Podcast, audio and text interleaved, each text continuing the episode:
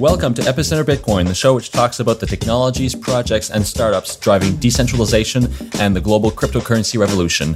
My name is Sebastien Couture. And I'm Brian Fabian Crain. On July 10th and 11th, we were in London for the Coin Summit conference.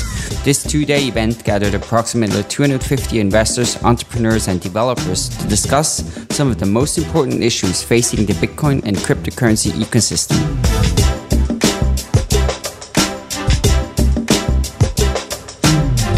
Would like to thank Pamir Gelenbe and Gulnar Hasnain for putting on such a great event. Thank you very much for inviting us as well. So we start our coverage of Coin Summit with Garrick Hileman. He's a Coindesk contributor and an economic historian at the London School of Economics. And he delivers the opening State of Bitcoin keynote, which is a data driven assessment of how the Bitcoin ecosystem is currently developing. The second part of the episode features a panel discussion called Will Bitcoin Last the Distance, where Jeff Garzik, Bitcoin developer, and Professor Emin Gün Sirer of Cornell University and Peter Todd discuss the issue of mining centralization. The panel was moderated by angel investor Jez San. Now I would like to welcome Garrick Hileman. Welcome, Garrick. So, Garrick is an economic historian. He's um, just finishing off his PhD, I think, at uh, the LSE yes. at the moment. Um, and he's also uh, a contributing writer at Coindesk, and he's the author of the State of Bitcoin report, uh, which um, you'll be presenting today. Yes. Over to you. Great. Thank you, Pamir. It's a pleasure to be here at my third Coin Summit. Uh, boy, Bitcoin's come a long way in the last uh, 12 months. Um, so we're here to talk about the state of Bitcoin. So earlier this year, CoinDesk uh, released its first state of Bitcoin, which uh, has generated about 130,000 views on SlideShare. We were very happy with that. We released a quarterly update a few months ago. And now this is our second quarter update, which we're releasing today. It'll be available for free download online at CoinDesk.com about 11 a.m., I believe. So the state of Bitcoin. First, I hope all of you just briefly know of CoinDesk. It's the leading provider of news, uh, price information. Our Bitcoin price index is widely cited and information about Bitcoin. Uh, we have a global team of uh, news uh, personnel around the world. Um, so here's the structure of the State of Bitcoin report. Uh, we're going to talk a little bit about price, uh, the media landscape, uh, the ecosystem and VC investment landscape, commerce, what's happening with Bitcoin commerce, the technology side, and then regulation and the macroeconomic picture. Um, we're just going to highlight a few slides from each of these sections today because we don't have time to go through the full report. I do encourage you to download it uh, for free at Coindesk, Coindesk.com later today. So, first, price and valuation. So, uh, Professor Stu- Susan Athey at Stanford says there's been too much focus on Bitcoin's price. Um, and what's interesting, if we look at the top 10 stories that were read on Coindesk.com over the last uh, quarter, uh, at least four of them actually were price related. Um, a fifth, the failed prediction of Mark T. Williams for a Bitcoin price implosion in Q2 is arguably also price related. So clearly, there's quite a bit of interest in what's happening with uh, Bitcoin's price action. And Q2 was a very good year, uh, quarter for Bitcoin. Um, things started off a little, you know, a little sour, uh, but actually, Bitcoin's price is up 40% since the end of end of Q1. It's still about 16% below where it started the year at and hasn't hit its uh, reached its all-time high again, but it's actually rebounded quite nicely in Q2, up 40%. Um, and the low point seemed to have come basically right around the 11th of April. There was a lot of rumors in China about possible exchanges getting shut down, banking licenses being uh, revoked, and uh, an official from the People's Bank of China came out on the 11th of April and said, you know, China is not going to be banning Bitcoin that appears to have kind of marked the bottom of the downward trend we were seeing. And then since uh, we've seen a lot of positive commercial news, Apple, Expedia, others, and of course the U.S. Marshals, uh, possibly for the first time in history, made economic policy for the United States by selling uh, bitcoins. Uh, usually they don't sell things that are illegal. So at the federal level, it looks like Bitcoin might be uh, legalized, and we've seen the price respond positively since then. So, one of the reasons we titled this the State of Bitcoin Report rather than the State of Cryptocurrencies is that we felt that Bitcoin was really the big enchilada, and that's really continued to be the case. Uh, at the start of the year, Bitcoin had about 80% of the total market cap of cryptocurrencies. There's some 200 or so cryptocurrencies out there. That's actually grown. Bitcoin's share of that has grown up to 93%. So, even though the price has come down, its share of the cryptocurrency pie has actually increased. And if you look at Litecoin, for example, Litecoin was about 18 times smaller than Bitcoin a few months ago. Uh, it's now 35 times smaller. So uh, Bitcoin's really outpacing the number, the number two cryptocurrency by a significant margin. So at the last uh, Coin Summit in March, one of the questions that came up was which type of fees uh, could Bitcoin potentially displace? I believe it was on the Marc Andreessen panel.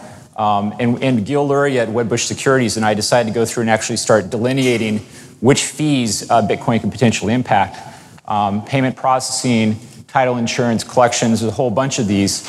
And if you look at the sections of the US economy, this is just the US, that these fees and trust based services touch, you're talking about a slice of the US economy that is worth $3.4 trillion. Uh, about 23, 21% of the US economy is potentially impacted by Bitcoin. So a huge, huge potential impact in terms of economic uh, value. On the market capitalization slide, we've, uh, we've shown this slide before. We've added in a few sectors, some of these trust-based sectors like the trust escrow, uh, escrow sector and the securities exchanges. And you're looking at, and again, this is primarily a North American view here, but you're looking at about $550 billion of publicly traded market cap that's potentially in- impacted by Bitcoin technology. Okay, so let's talk a little bit about the media landscape for Bitcoin. So we're seeing mainstream media uh, attention and interest in Bitcoin uh, remain. You know, the Wall Street Journal, the New York Times, uh, the Guardian, and others are still really actively covering uh, Bitcoin. So this is something that hasn't really fallen off the radar screen. Um, you know, it's not like the media just shows up for Mount Gox and other kind of big events. They're actually still actively um, covering the, the, the, the sector. Um, Wikipedia views are also another really interesting metric to look at. Um, Bitcoin is the 89th most trafficked page on Wikipedia. Uh, there are about 900,000 views over the last 90 days. And in the kind of public intellectual sphere, I've got three, uh, three Harvard uh, leading thinkers here. We're seeing a, a somewhat of an evolution, I think, in, in, the comments that are coming from you know, some of the people who have the, the, the public microphone. So Ken Rogoff, former chief economist of the IMF, author of This Time is Different with Carmen Reinhart, he was a little more bearish on Bitcoin's ability to become a currency.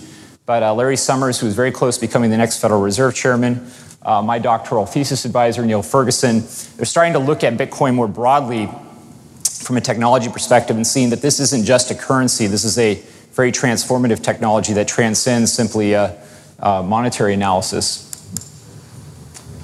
So, if we shift to the kind of Bitcoin ecosystem and venture capital environment, um, quarter one of 2014 was a very good quarter for Bitcoin, $57 million invested in, in startups. But actually, Q2 is even better. 73 million has been invested, and that's not including the $20 million deal uh, that was announced here early in Q3.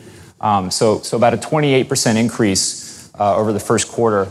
And that's, that totals actually, the all-time uh, quantity of money vest, invested in startups is actually 240 million if you factor in Xapo's $20 million deal. 150 of which has come here just in 2014 alone. So, one of the slides in our last State of Bitcoin report that generated quite a bit of attention was this comparison we did between uh, the early internet, 1995 is the earliest year we have investment data for, uh, for venture capital investments in internet startups, and uh, Bitcoin in 2014. Marc Andreessen said that Bitcoin reminds him of the internet in 1993. So the comparison is not, you know, completely um, perfect in that regard. But if you actually annualize the current 2014 uh, venture capital investment, uh, and what we're projecting is $284 million to be invested in 2014.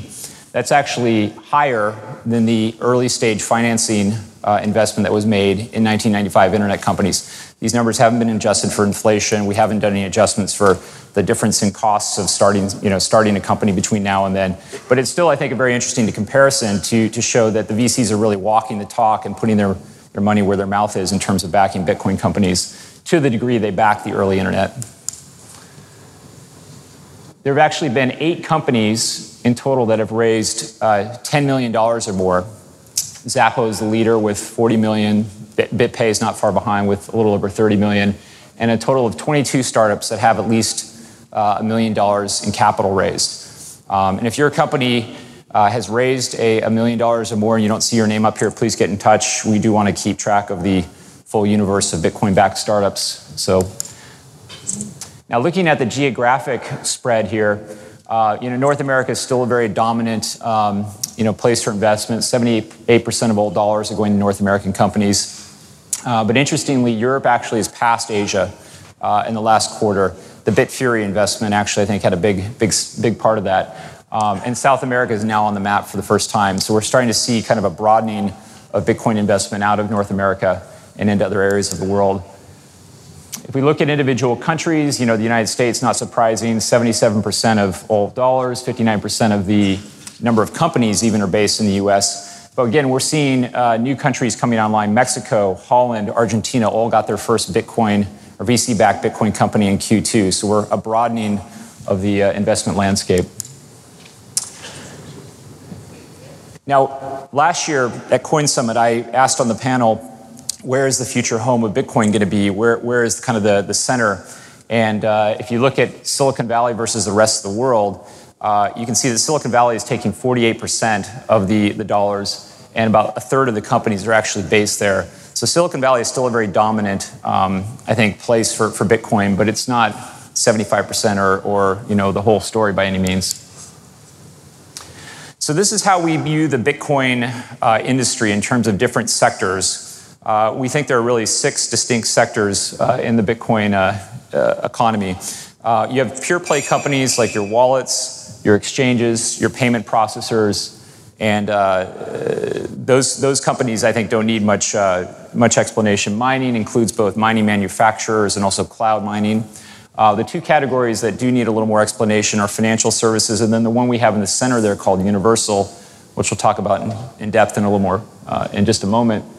Financial services uh, Bitcoin companies include everything from ATM manufacturers to, uh, to gift cards to analytics and news firms like Coindesk. Um, the universal companies are the ones actually that are doing a bunch of these different uh, things. They're, they're a wallet, they're a payment processor, they may be deploying ATMs. We'll, we'll again talk about them more in just a second. The universal companies are commanding the most uh, VC investment, 25% of the dollars are going to them, but they've slipped a bit. Wallets, uh, payment processors, uh, mining, and financial services all saw significant investment in Q2. Uh, the only categories that actually didn't see significant investment in Q2 were universals and uh, the exchanges. But the, the pie is you know, starting to become more evenly distributed across these six categories. Now, this category universal, uh, we, we have companies like CoinPlug, Circle, Coinbase in here. Again, these are companies that are looking to do more than one aspect of kind of the Bitcoin value chain. Um, they're really trying to, I think, take advantage of two key features of financial services. One is efficiency, the ability to, you know, to have your customer relationship uh, for your exchange, your wallet, all in one place, and also trust. I trust you to store my bitcoins. I'm also going to trust you to do my payment processing, or I'm going to trust your ATM. CoinPlug is a good example of this. They're deploying ATMs, as I mentioned, as well as doing processing and, and, uh, and providing a wallet. Um, and we think, you know, this very well could be uh, an important trend or development in Bitcoin. Um, so we think a lot of companies will start pursuing the universal model or merge into uh, universals or risk fading away. Trust is a very important element, I think, in financial services, and having that trusted brand, as along with along with the efficiency, is something that I, I think uh, customers are going to want. So, looking at Bitcoin commerce, um, some really important things happened in Q2 in terms of building uh, services and apps that will enable trust and make Bitcoin easier to use. Uh, Circle, of course, launched an insured wallet. Uh, insurance is a product that I think consumers have come to expect in other financial services, and it's, I think, a very positive thing for Bitcoin to see that. I think that will give a lot of consumers comfort as they experiment with Bitcoin for the first time. You know, Xapo's uh, debit card was derided in some circles as kind of a step back. Here, Bitcoin is supposed to be all digital. Why do we need some kind of physical card? But again, this is something that consumers are used to using, and it's a bridge to maybe going completely digital. Uh, and I think that's a, a positive thing in, in, terms of consumer adoption.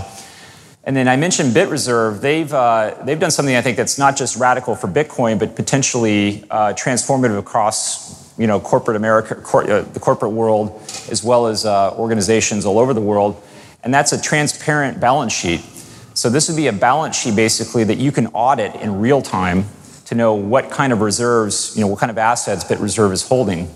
Are they in treasuries? Are they in something else more exotic? think about you know, the banking system in 2008, where all we could see is at the end of the quarter when they've done some nice housekeeping, what the balance sheets look like. Uh, this is a complete game changer, I think, if, if they can pull it off. Um, so think about a world in which uh, balance sheets are actually auditable in real time. So for the first time, CoinDesk is going to be making some forecasts uh, in our State of Bitcoin report. We didn't want to just be kind of like capturing kind of what had happened. We wanted to also be looking ahead. And here we have our forecast for um, the number of wallets we're expecting uh, to be in existence by the end of 2014. There's a little bit over 5 million wallets right now currently in existence. We're expecting by the end of the year to be about, there to be about 8 million wallets. And then on the merchant side, um, you know, these names have already been mentioned. Dish, you know, $14 billion company, which is now accepting Bitcoin. Expedia, Newegg. We think there's at least 63,000 merchants um, based on Coinbase's and BitPay's numbers that are currently accepting Bitcoin. However, we did a random sample of the CoinMap data. CoinMap's a site that actually has a map of different Bitcoin companies. And it looks like about half of the companies on CoinMap are actually self processing. So this number could be significantly understated. It could be well in excess of maybe 100,000 uh, merchants that are actually accepting Bitcoin right now. And in terms of our merchant uh, processing, uh, our merchant accepting uh, forecast here, we're, we're expecting about 100,000 merchants by the end of the year based on the BitPay and Coinbase numbers and trends to be accepting Bitcoin. Uh, Coindesk.com, we're also track, tracking the ATM deployment. Uh, so this is a map of where Bitcoin ATMs are located.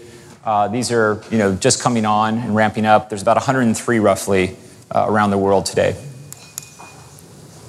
So briefly talk about some of the Bitcoin technology. So the number of uh, GitHub updated repositories has been growing quite nicely. Chris Dixon, I think, wrote, wrote about this recently. The, the incredible uh, power of having this very large developer base out there that's interested in, in building applications for Bitcoin. Um, that's a, a, huge, huge positive for Bitcoin's prospects. Right now, there's about 340 apps in the Apple App Store that are Bitcoin related, and about 250 in the Android store. So we're already seeing, you know, pretty, pretty large uh, development work being done. So shifting to regulation and macro, our last section. The regulation story, I think, for Bitcoin is, is tempered a bit. I think things have slowed down a bit. We're still seeing some setbacks. Bolivia uh, recently banned Bitcoin. It joined Iceland and Vietnam as I think the three countries have actually outlawed Bitcoin. Not surprising in the case of Bolivia, they've been a, uh, a serial kind of uh, currency debaser. Um, California, on the other hand, um, like New York State and other states in the US, has actually taken a more proactive and positive voice to actually legalize Bitcoin um, so, but the, the, regulatory picture continues to be a bit mixed. I think the big thing was that China seems to have stabilized in, in April, and that's been, I think, a real positive story for Bitcoin. And I think on the whole, regula- regulation is trending positively for Bitcoin. Um, this, this slide I've titled kind of keeping Mt. Gox in perspective. You know, a lot of media attention was, was you know, paid to the 500 million or so dollars that were lost uh, at Mt. Gox. But if you look at you know, some of these stories coming out of the traditional financial services system, you know, BNP Paribas, $9 billion fine. Just yesterday, I think Citibank agreed to a, a $7 billion settlement. JP Morgan earlier this year, 30 bil- or 13 billion. I mean, that's 30 billion right there between those three companies. Um, and, and, the list just goes on and on in terms of like market manipulation and other fraud and malfeasance in the traditional financial services system. So, you know, Gox and some of the other problems that Bitcoin has had, I think, is a real small drop in the bucket compared to uh, what's going on with the big boys. At the same time, also, people always talk about aren't you concerned that ISIS is using Bitcoin for, uh, for illicit transactions? I mean, Bitcoin really pales as a, as a medium for uh, you know, illegal activity compared to some of these other markets and in cash, for example. So I think, again, that's something that gets blown way out of proportion uh, in the media. So, something we don't have in the State of Bitcoin report, but I just wanted to give you a, kind of a first look at, which will be coming out here very shortly, is what, what I'm calling my Bitcoin Market Opportunity Index. So, we all like to think that countries like Argentina and China are really fertile ground for Bitcoin for a variety of reasons, but I haven't seen any analysis done which actually goes through in a quantitative fashion and actually ranks countries based on things like you know, what kind of technology capacity does the country have? What kind of smartphone adoption? What percentage of online commerce is taking place?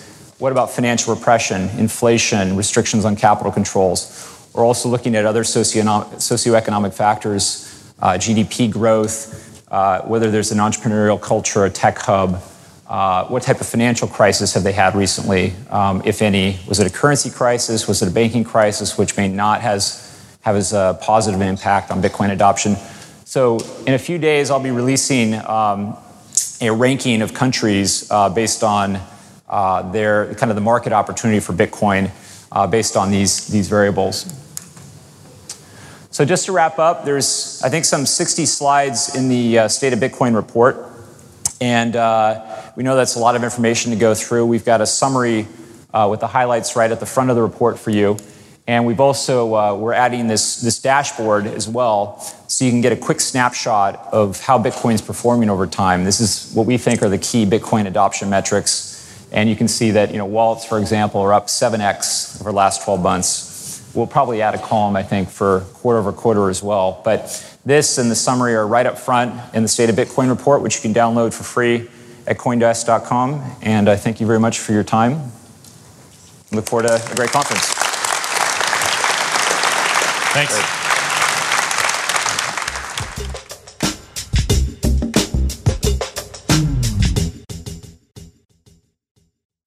Okay, good morning. It seems some of us are missing in action. Um, I, I, I, take it the, the parties must have been good. So, welcome back to uh, day two of Coin Summit.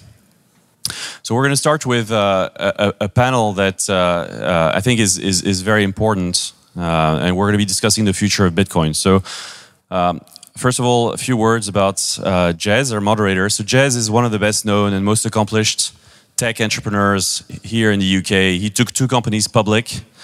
Um, he uh, started more, much more in two companies. His, his last company, PKR.com, is one of the largest um, uh, online poker, uh, multiplayer poker companies in, in the world.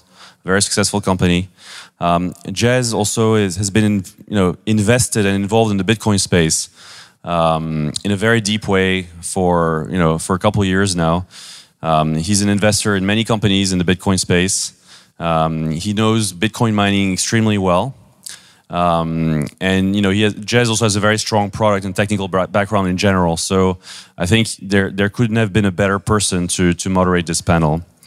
Um, so uh, just a few words about um, uh, his fellow panelists. So uh, Professor Sirer um, is a professor at Cornell and he's the author of Hacking Distributed, which is a, a very widely read blog in the Bitcoin space. And he's uh, him and you know his colleagues at Cornell have written a number of papers, uh, particularly about some of the vulnerabilities in the Bitcoin network, um, and it'll be um, great to hear more about that today.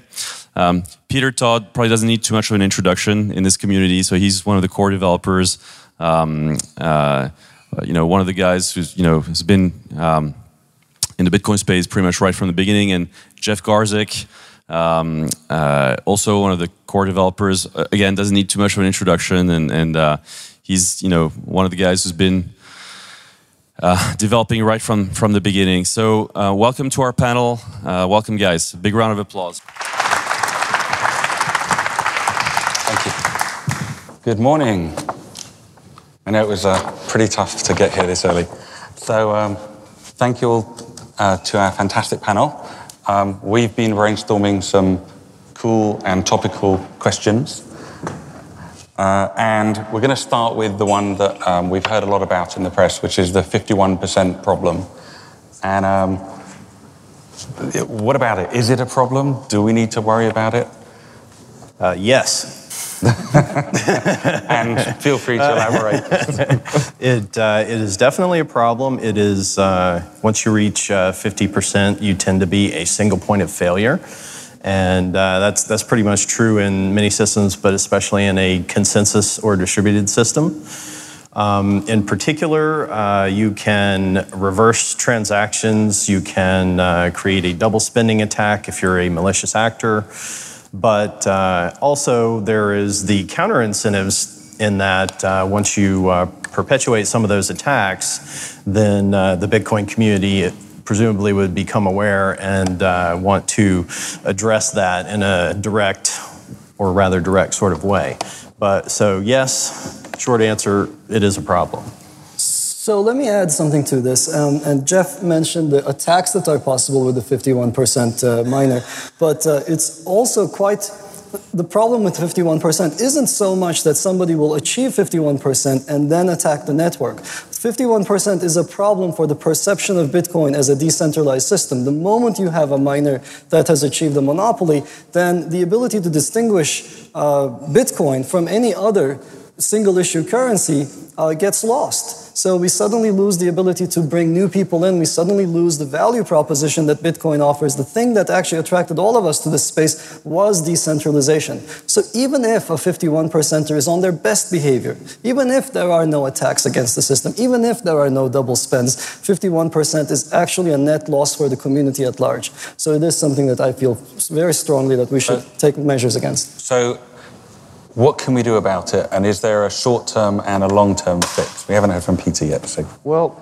I think in the short term, um, there's a lot of education to be done, not of the community, but really of the people who are, say, mining at ghash.io to be- make sure they better understand what their incentives are. Because if you have a long term viewpoint on Bitcoin, you should not be part of ghash.io right now. You know, you should be part of a smaller pool.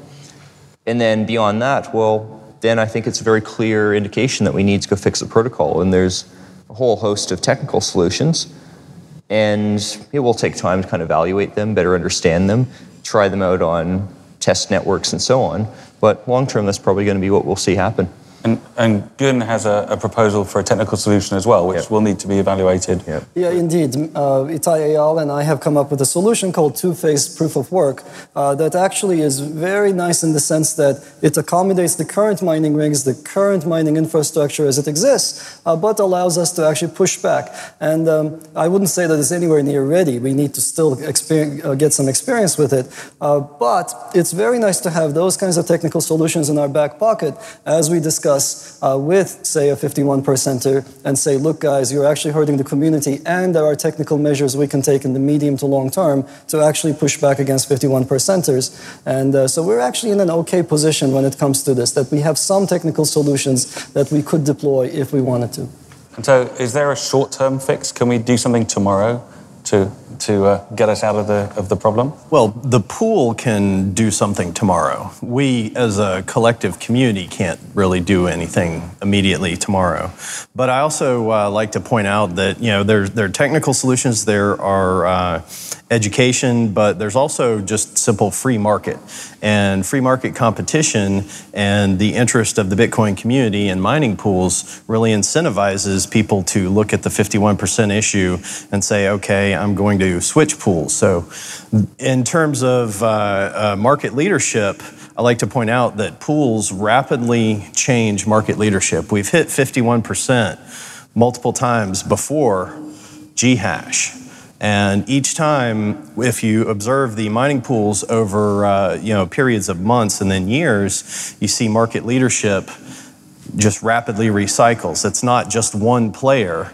It's one player, and then it's a second player, and then it's a third player. And so uh, you really have a very, very dynamic competitive system. So to summarize, in the long term, we'll have a technical fix and we will evaluate all of yes. them. But in the short term, we need the community to be more careful about where they mine and to spread their mining about. And we also need the mining pools to take more responsibility for their actions. Absolutely. Okay, great.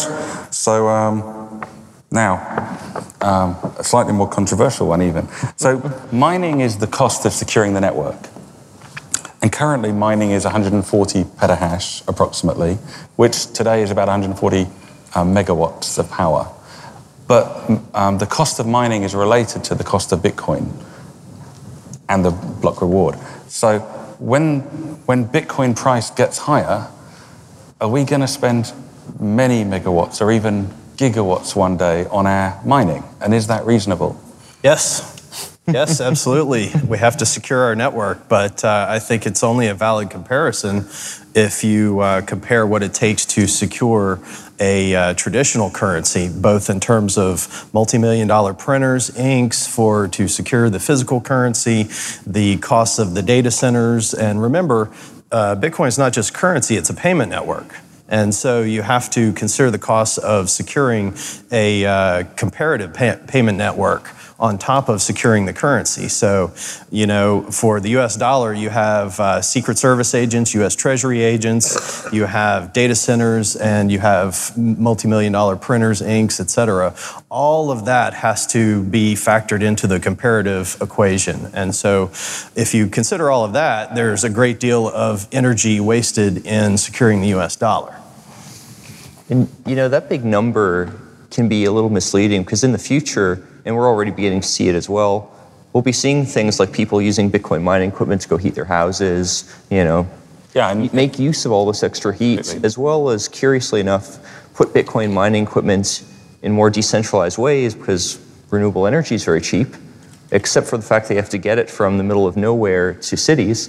Of course, with Bitcoin mining equipment, people are already beginning to put the Bitcoin mining equipment where the energy is generated, which kind of changes economics. And it's not as simple as saying, oh, yeah, this must be generated by dirty coal. Yeah, there's a lot of Bitcoin mining now in Iceland where they have almost free energy with geothermal and very cold ambient temperature, so cooling is free as well. So And that's one of the business ideas I love to toss off is a uh, mining water heater. Yeah. so don't use that phrase in England. it means something different. Uh, great. Okay. So, um, what's happening with um, the Bitcoin core development? Um, where's it going? What are the issues? Well, uh, uh, basically, uh, Bitcoin core development, I'll just give sort of a general overview. Uh, coming from the Linux kernel open source space, I try to draw a lot of analogies from that. Bitcoin is an open source project, and uh, the Bitcoin protocol itself, changes to that are modeled after the IETF RFC process. It's called a BIP, or Bitcoin Improvement Proposal. And so, if you're going to change the protocol, then you'll follow a standard process where you'd uh, create an implementation, write up a draft specification, then you'd engage the community in that regard. Um, in terms specifically of Bitcoin development, um, there, there's no entrance exam, there's, there's no qualification. All you have to do is show up and start contributing. Now, if you show up and start contributing at a sort of either low knowledge or low quality level, then you'll take a longer time to build trust with the existing programmers and the existing community. But if you show up, and this, this happens both in the Linux kernel and in Bitcoin, you show up, you know your stuff, you're a genius, your changes are, uh, are perfect, then uh, they'll be instantly accepted. And But we so, have a problem, Peter. There's uh, you got you two are core developers, but there's not enough core developers, are there? I think that's an education issue. I think it's just the number of people who really understand the protocol is extremely small. And that's a problem. yeah, it is a problem. And it's not a problem that you go fix by, you know, creating a group negotiating access to core protocols. It's a problem you fix by teaching people. Yeah, that has to happen naturally and, and organically, I think. But one nice thing that's happening outside the development community, in the research community that I can speak to, is uh, there are a lot of academics now actually taking a more critical look at uh, Bitcoin, who are excited about Bitcoin, who are excited about It's a, the opportunities it's a of the blockchain. cryptographer's dream, isn't it, to like It study is Bitcoin? indeed. It's it's suddenly put cryptography, uh, you know, front square and center, and um, so that's really exciting. And um, and there are a lot of young bright minds who actually have uh, are, are very excited. So that I think there's good organic growth in that. But also, I mean, BitPay um, has effectively paid for you to be um, full-time core development, but there are a few other companies that are doing the same thing. So we, you know, we need to encourage that. Absolutely. Uh, we need not only education, but uh, other Bitcoin companies uh, need to not get into the mode of thinking where if they want something, they come to the core developers. That's not how open source works. If you want something done, you need to hire the developers to do it. And your developers will then become your interface into the Bitcoin community. I mean, As right now we have so few core developers that uh, it's simply not scalable to add task upon task. You need to scale horizontally and add more developers. So, uh, uh, a lot of businesses are uh, are just floating, just starting in the community, and they need to learn uh, that you know either you need to hire some developers yourself, or there are, uh, for example, the Bitcoin Foundation does uh, fund uh, three core developers right now as well, and so contributing to the Bitcoin Foundation also contributes to core development. But every company should, uh, particularly every company that's raised finance, should have in their business plan to at least um, you know, contribute a core developer, not just poach a core developer from another company, but actually create a new core developer. A- absolutely, and also it's important to note that development isn't just a single, uh, single sort of stage of a of, of, a process. It's really a pipeline. You need research and development. So um, uh, I think we saw with the selfish mining discovery that indeed uh, there are some issues that are higher than we need to write some code. That somebody needs to think about. Well, what are the dynamics of this distributed system? What do we need to anticipate ahead? And uh, these are not easy easy issues, and it really takes a, a research research pipeline, then followed by a development pipeline. Absolutely. So. And uh, to steal some of uh, something that Peter Todd said uh, a couple days ago in response to something I said in Twitter, um, we often compare Bitcoin to medical device software or avionics software because it's to such a level that it simply can't fail. But Bitcoin is a binary uh, equation in that it's either worth zero or non-zero. You know, maybe that's self-evident, but if you think about the reverse of if there's a break, then it'll quickly go to zero. So um, it's it's very very high level software that just has to work, but it also is under researched. And so it's a dilemma in software development because when we need to advance the uh, protocol, advance the community, we really are breaking new ground. Well, on and, the other hand, and we, we need both research and development to, uh, to get us where we need to go. But Bitcoin itself has a value, so it's, it's its own prize mm-hmm. to be studied and mm-hmm. to, to find security issues. Yeah. And, you know, also um, put out a positive note, which is to point out that the core Bitcoin development, it doesn't necessarily, it isn't necessarily expect to change that much. It's not unlike, say, TCP IP. On the other hand, there's this whole ecosystem around it, which I did make the analogy of the web, where we do see a lot of very innovative, very fast work and companies in the space who do things like experiment with, with multisig.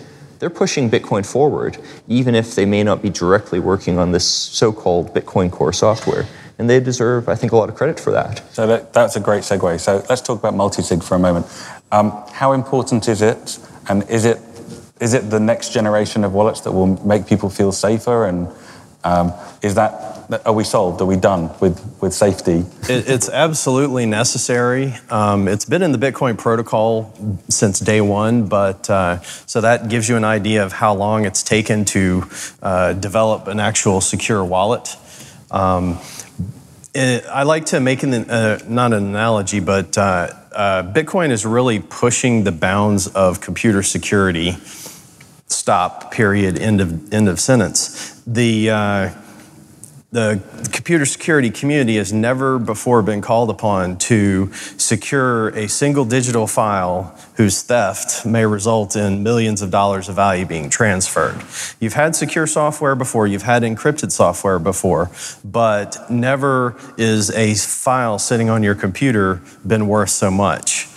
So it, it, it, it demands a whole new level of security. Multisig is just the first step so in you, that uh, process. You wanted to comment? Yeah, so um, I like to call Bitcoin the universal bounty program. So um, in the old days, when you found a, a, bug in some kind of an operating system or some kind of a platform, you'd have to prove to the platform operators that indeed this is a real serious bug. I could break into your system. They would push back on you. They'd be like, you don't really have a demonstrated exploit. We're not going to recognize your bug and so forth. And this was a given, you know, this was uh, you know back and forth, and it really just sort of wore everybody down. Well, with the invention of Bitcoin, now any hacker, as soon as he finds a zero day vulnerability, gets to collect rewards. And this at, at, at once is both very infuriating because you know you suddenly have these news reports of oh my god my bitcoins are gone somebody swept through and took them all off but really these people are doing some uh, uh, uh, uh in some perverse way service to the community in identifying the flaws and uh, there really is a big issue, though, which is the platforms that we use to secure bitcoins, both on the server side and on the client side, are typically not worthy of holding assets of such great value. And we really need to uh, take really great measures. As we to saw secure- with Mount Gox. Yeah. so Mount Gox is a separate issue. So um, Mount Gox, it's not really clear what happened, um, but uh, there are many other exchanges that failed, and uh, there are a lot of exchanges that failed due to uh, poor server construction. Uh, similarly, there are a lot of stories of people who lost uh, uh, lost their bitcoins due to errors or, or flaws in the client-side software. So we really need to to improve the state of computer security at all levels. So, Peter, when, if um, wallets that have multi-sig built in become the norm, then what about the services that uh, provide value-added um, multi-sig? What happens to them? Do you need them? Or? I think you still need them. In fact, it, I'd say it becomes more interesting to use them. Because if, for instance, if I go make the promise that I will help keep your Bitcoin secure, and you will also have another part of a multi-sig wallet, it's really both of us are authorizing the transaction to happen. So if my business is to say run, you know, security service where I'm vetting what's going on, I'm doing the auditing, and you're a company, really we've set up this arrangement where we're both participating, keep your coin secure. Yet you can easily get into that arrangement because I can't run with your money either. And some of them have insurance policies as well, which is a Exactly. nice belt and braces kind of approach. And it's a very interesting uh, problem for regulators as well, because with multi-sig, who actually controls those funds? If it's three organizations holding three keys, who legally owns those funds? And so you can't really write legislation that says, you know, these bitcoins are, uh, you know, this certain legal category because it might be partially owned and partially controlled. So let's uh, move on to um, uh, confirmation time. So in e-commerce, we need fast confirmations. We need to know that a transaction has happened. You need to be able to leave the store, um, or they need to let you leave the store knowing that they've been paid for something. Or, or with an ATM, when, when you make a withdrawal, you need to know that you know, you've shown your Bitcoin uh, QR code or whatever, you need to be able to withdraw the cash. So sometimes these take a long time. What's being done to help that? Well, uh, my, my personal uh, pet project is uh, uh, payment channels. And payment channels are a uh, smart contract technology. It's a two of two multi-sig technology whereby uh, you agree to, with a server, to lock in some funds. Once the funds are locked in on the blockchain, you can securely and rapidly revise a transaction in a trustless way, such that if the server departs, the client receives their full refund. And this is guaranteed by the Bitcoin protocol. If the client departs, then the server or the merchant still has the funds up to the point where the client departed. So it's functionally an automatic settlement type mechanism. However, it can be rapidly revised. You can have 4 billion of these in, you know, per second in theory. So, and they're all digitally signed and they can be published on the blockchain. Um, that's just one example of a technique that provides instant secure transactions and you don't have to wait for a confirmation time. There are other uh, techniques out in the field that are exploring similar, uh, similar trains of thought, but uh, whenever someone says that Bitcoin is too slow because of the confirmation time, then they're not, they're just looking at the lowest layer. They're looking at IP of TCP IP, whereas Bitcoin is many layers of an onion, and you have to look at how you can build trustless systems on top of the Bitcoin protocol such that they achieve your goals. Very good. So, um, what other exciting things are happening in Bitcoin Core in the next year? Let's start with Peter. Um, well, I mean, me personally, I go work for a bunch of groups that are trying to go build financial instruments on top of Bitcoin. And I think we're going to see a lot of exploration in that space. You're going to see a lot of things like people experimenting with issuances of stocks, of bonds. Um, you may have heard of the term colored coins is a very early example of this, and that's being explored. You've also got embedded consensus systems like your Mastercoin, your Counterparty, that are really, in some ways, changing the Bitcoin protocol, but for a narrow group of users. So you can have one small group of users that care about a set of rules. They can choose to follow those rules, and the rest of the Bitcoin community doesn't have to care what they're doing. And then they can accept rules that, for instance, may allow stock trading, may allow distributed markets, may allow. Mean, you guys are finance people. You can think of a ton of finance instruments I'm not familiar with, but it remains to see how valuable this stuff really is in the real world. I think some of it certainly will be, some of it won't be, and you know we'll have a whole space of exploration. Yeah, we'll certainly see value-added services built on the blockchain. The blockchain allows us to bootstrap trust, and that's going to be an enormous enabler for a lot of services. And uh, in general, uh, there are a lot of people who are in the altcoin space who I think they they have a, a legitimate desire in that uh, uh, the term that I use is AppCoin. If you have an application and you want to have some tokens, etc., a cryptocurrency can be a, uh, an excellent choice, but the current altcoins, that's uh, the alternative currencies that are built on uh, you know Bitcoin code base like Litecoin, et cetera, they are ba- wildly insecure. I'll, I'll be blunt. Um, and, and also, I mean, less and less significant. I mean, in terms of market cap, Bitcoin is, you know. Well, well, just just to finish the point is that app coins are a valid use case, but altcoins are a poor implementation of that use case. So what we're going to see in the future is uh, side chains or tree chains, and that is a technology that allows you to bootstrap on Bitcoin's network strength, while at the same time having a totally separate chain, a totally separate currency, or even outside the currency space a totally separate distributed database. And an example of that is Namecoin, which attempts to uh, create sort of a decentralized DNS. And Namecoin has its own problems, but as an analogy that works is Bitcoin is fundamentally a database technology at the end of the day. And currency is just one application that runs on that consensus database technology.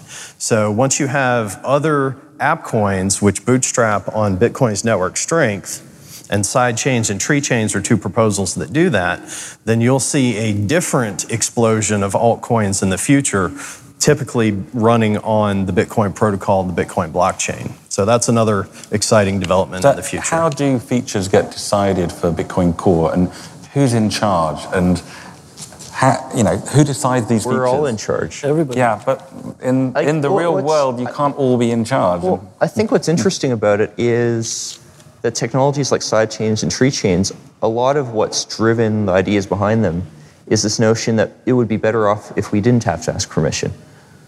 Um, and with embedded consensus systems like Mastercoin and Counterparty, as well as your colored coins, they're designed under the assumption that Bitcoin core protocol won't change.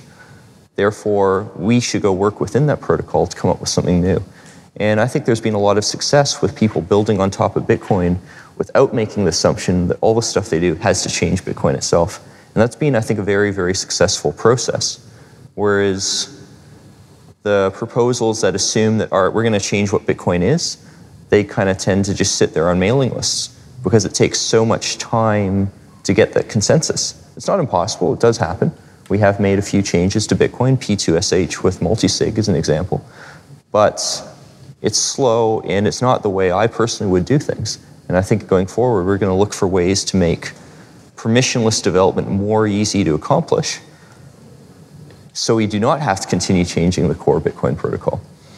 So one last question before we open it up to the uh, to the floor. Well, one, one quick addendum, if you don't mind. I, I would uh, point out that the Bitcoin protocol was built to be extensible. Satoshi, at many levels, put in extensibility into the Bitcoin protocol. You can add new script opcodes. You can, uh, you know, uh, X the uh, transaction malleability issue, there was the uh, notion that you could piggyback some more data onto transactions. There are several other avenues of extensibility that are built into Bitcoin. And so the Bitcoin protocol itself is not just frozen in time.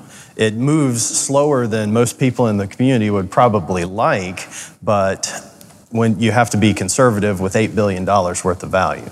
So what if you get to a place in the world where you have no internet? Then how would you get the blockchain? I mean, how would you? Well, what a wonderful question. um, one, one of my pet projects is uh, putting uh, Bitcoin in space. So uh, I am uh, I'm currently contracted with uh, Deep Space Industries. We're designing CubeSats, which will process the blockchain. Once we get the CubeSats up into space, of course, you need some governmental approval at launch time and frequency, et cetera. But once they're up into space, there's no off switch.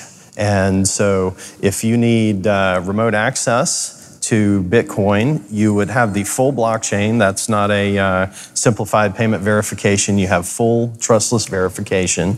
And also, if uh, you know, even if you're in the Western world and well connected to the internet, et cetera, if your Sybil attacked, you have a local attack. That's an excellent resilient backup mechanism, as you can download from satellite down to Earth. So, and that's trustless. The satellite's using the same bitcoind algorithms to evaluate every block. So even if the ground stations that are sending the blocks up to the satellites are malicious, the Bitcoin algorithm itself guarantees that that's not going to be a, uh, an issue.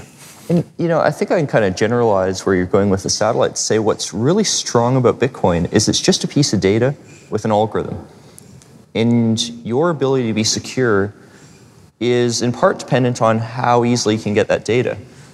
And if you have more connections to different computers and so on, you are more secure because you're less able to be censored from what the true Bitcoin blockchain is. And that's a very powerful statement. And it really leverages what the internet is good at, which is distributing data.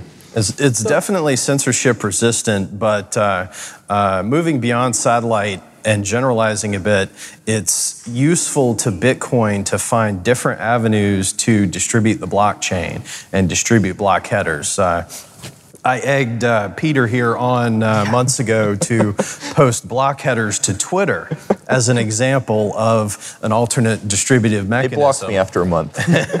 Again, you had a comment on, on Jeff's. Um, yeah, so I, I, really respect Jeff's effort to get to the moon and, and to do that first uh, by going to outer space. Um, but uh, um, and, and it's, it's, it's a wonderful, laudable effort. Um, I do think, though, that, that we really have some issues on the ground here. So, oh, no question, no question. So both on the server side and on the client side, I think my worries really reside with security, computer security. So it's great to get uh, the data on the blockchain and so forth, but if your processing engine is compromised, you're dead. And that's really the number one issue that I see uh, coming up ahead. Thank you. So let's uh, see if there's any questions from the audience. We have one in the front row. Uh, do we need to get a microphone to them or just over here, front row?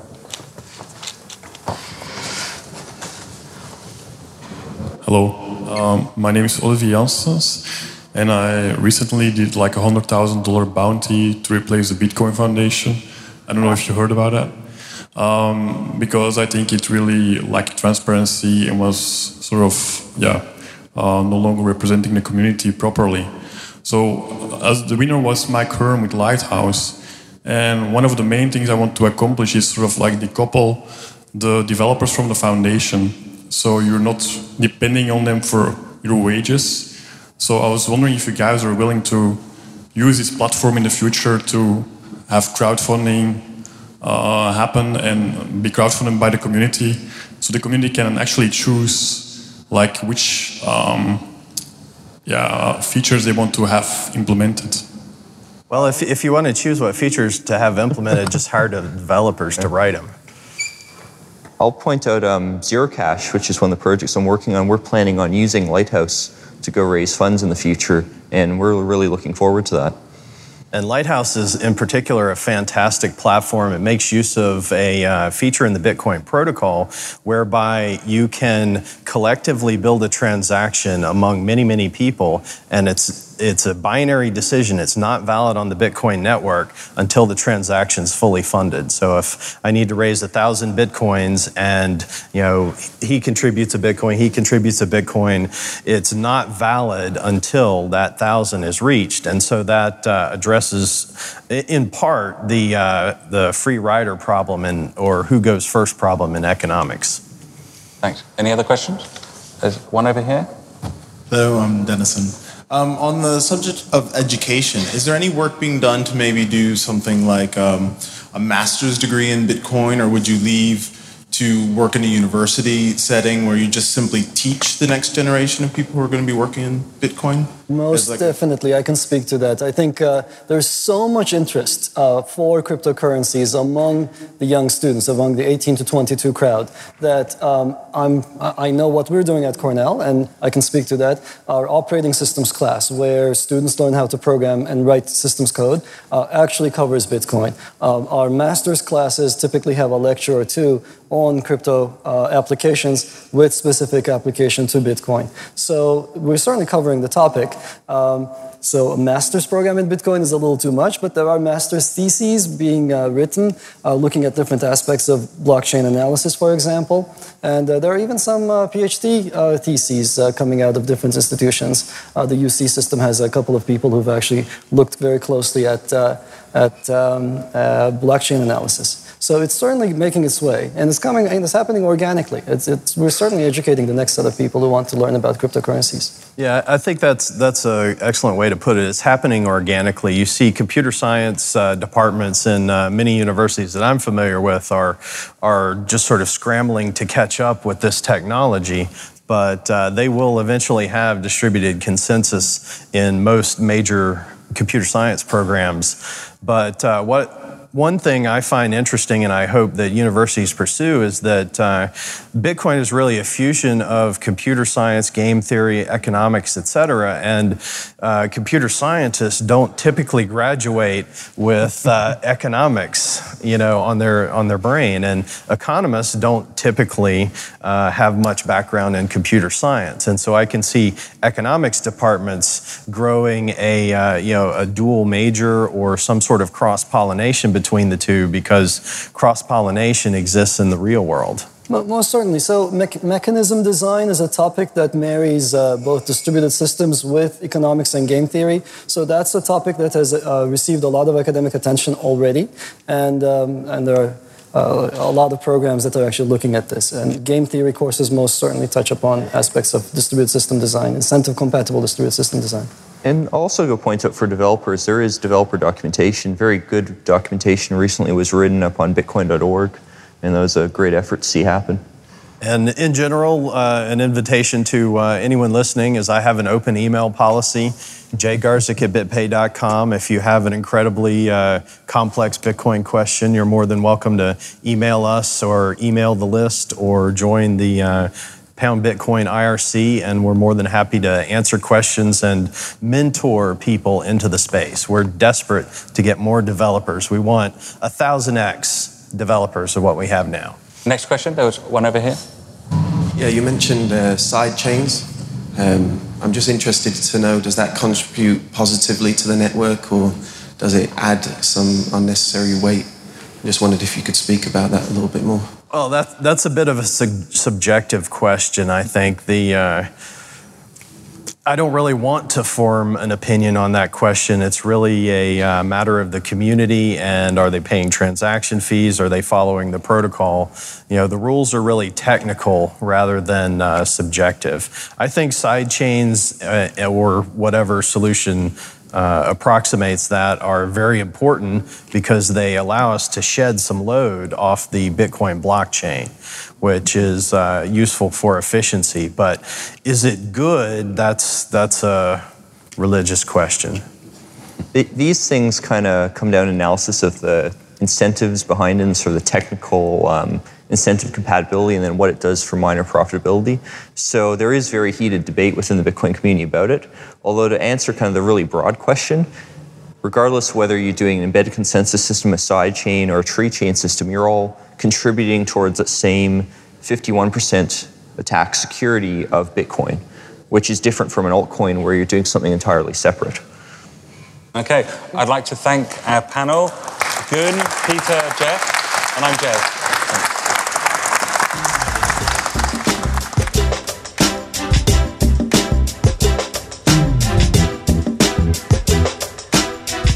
Thanks so much for listening to our coverage of CoinSummit. If you enjoyed this episode, please support us with your donation. It really helps us traveling to conferences and produce high quality content for you You can donate at epicenterbitcoin.com slash tips, where we have our tipping addresses and also an option for donation subscriptions. Your support is much appreciated, and special thanks to those generous souls who have already donated to the podcast.